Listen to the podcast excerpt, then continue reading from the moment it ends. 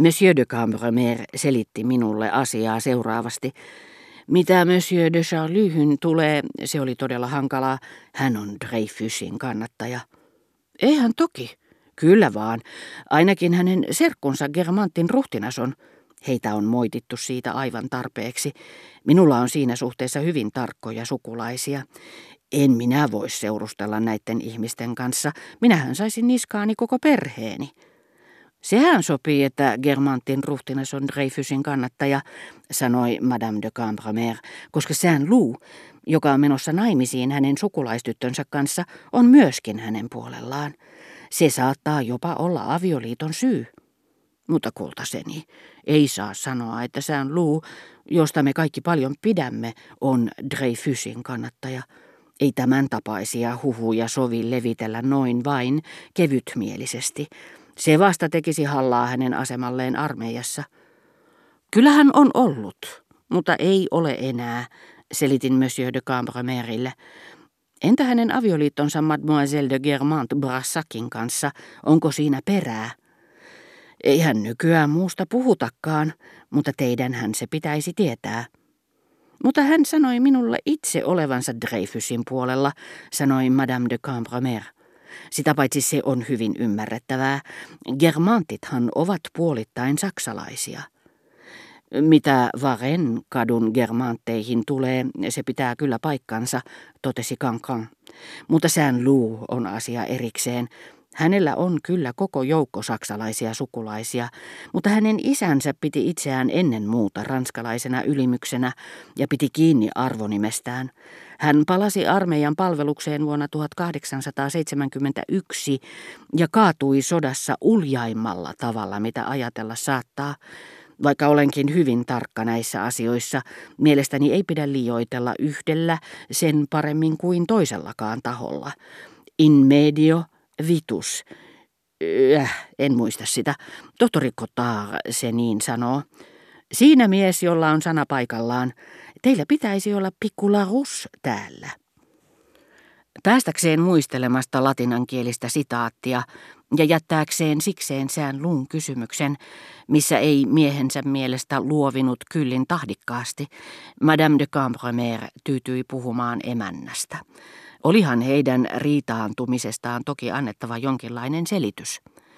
Me vuokrasimme mielihyvin Raspelierin rouva Verderanille, sanoi Markisitar, mutta hän ilmeisesti luuli, että talon mukana, puhumattakaan kaikesta muusta, mikä hänen onnistui saada, laidun oikeuksista, vanhoista seinävaatteista, jotka eivät vuokrasopimukseen kuuluneet, hänellä olisi oikeus meidän tuttavuuteemme.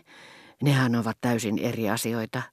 Meidän vikamme on, ettemme yksinkertaisesti kääntyneet jonkin toimiston tai edustajan puoleen. Feternessä sillä ei ole väliä, mutta näen jo hengessäni Snuvin tätini ilmeen, jos vastaanottopäivänäni sisään tunkee hiukset hapsottaen Madame Verderin.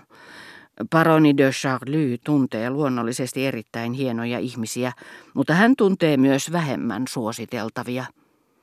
Kysyin keitä. Ahdingossaan Madame de Cambremer sanoi lopulta, väitetään, että hän ylläpitää jotakuta.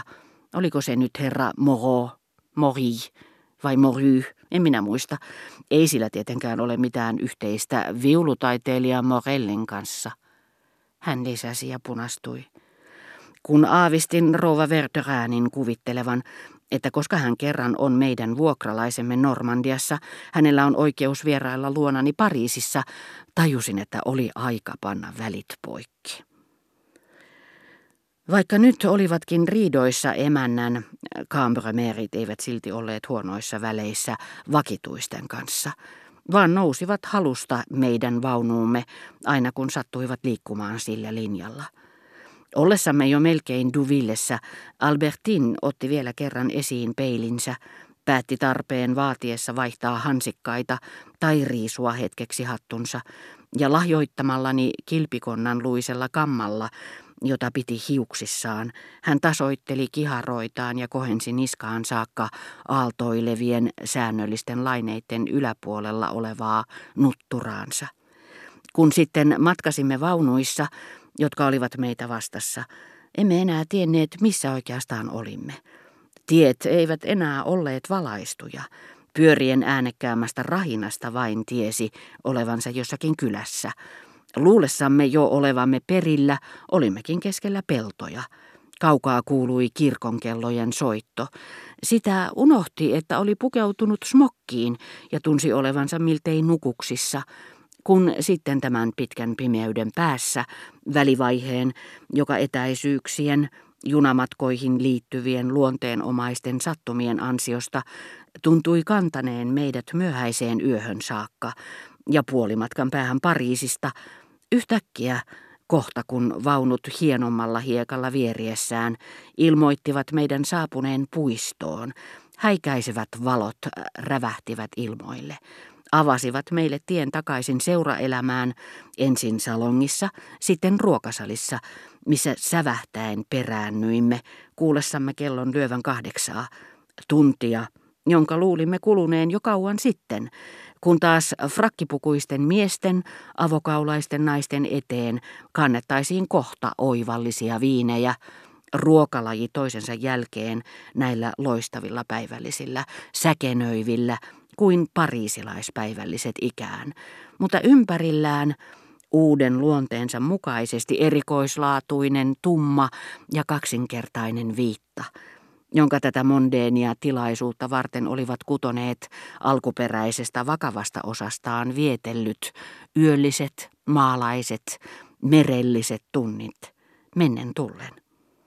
Paluumatka pakotti meidät tosiaankin vaihtamaan valaistun salongin säteilevän, mutta nopeasti unohtuvan loiston vaunujen pimeyteen, mihin etsiydyin Albertinin kanssa, jotta ystävättäreni ei voisi olla muiden seurassa ilman minua. Ja usein toisestakin syystä. Meillä oli nimittäin mahdollisuus tehdä siellä yhdessä, hämärissä, yhtä ja toista. Tarjosivathan alamäen heilahdukset meille oivan tekosyyn, siinä tapauksessa, että odottamaton valonsäde paljastaisi meidän olevan toisiimme kietoutuneina. Kun Monsieur de Cambremer ei vielä ollut riitaantunut Verderäänien kanssa, hän kysyi minulta, eikö teistä tunnu, että saatte vielä tässä sumussa hengenahdistuskohtauksia. Sisarellani oli hirvittäviä tänä aamuna. Ahaa, teilläkin oli, hän totesi tyytyväisenä.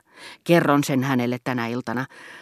Tiedän, että hän heti kotiin palattuani haluaa tietää, onko teillä viime aikoina ollut niitä. Eikä hän minun kohtauksistani puhunutkaan, kuin voidakseen siirtyä sisareensa ja pani minut kuvailemaan omieni erikoisuuksia vain paremmin alleviivatakseen tapaustemme välisiä eroja. Mutta näistä huolimatta, koska hänen sisarensa kohtaukset vaikuttivat hänestä luotettavammilta, hän ei voinut uskoa, että se mikä tepsi niihin ei soveltunutkaan omilleni, vaan harmistui, kun en halunnut kokeilla sitä, sillä vielä vaikeampaa kuin alistua noudattamaan hoitokuuria on yrittää olla tyrkyttämättä sitä muille. Sitä paitsi, mitäs minä maalikko tässä höpisen, tehän olette täällä alkulähteellä arvovaltaisen tuomioistuimen edessä. Mitä mieltä professori Kotar on asiasta?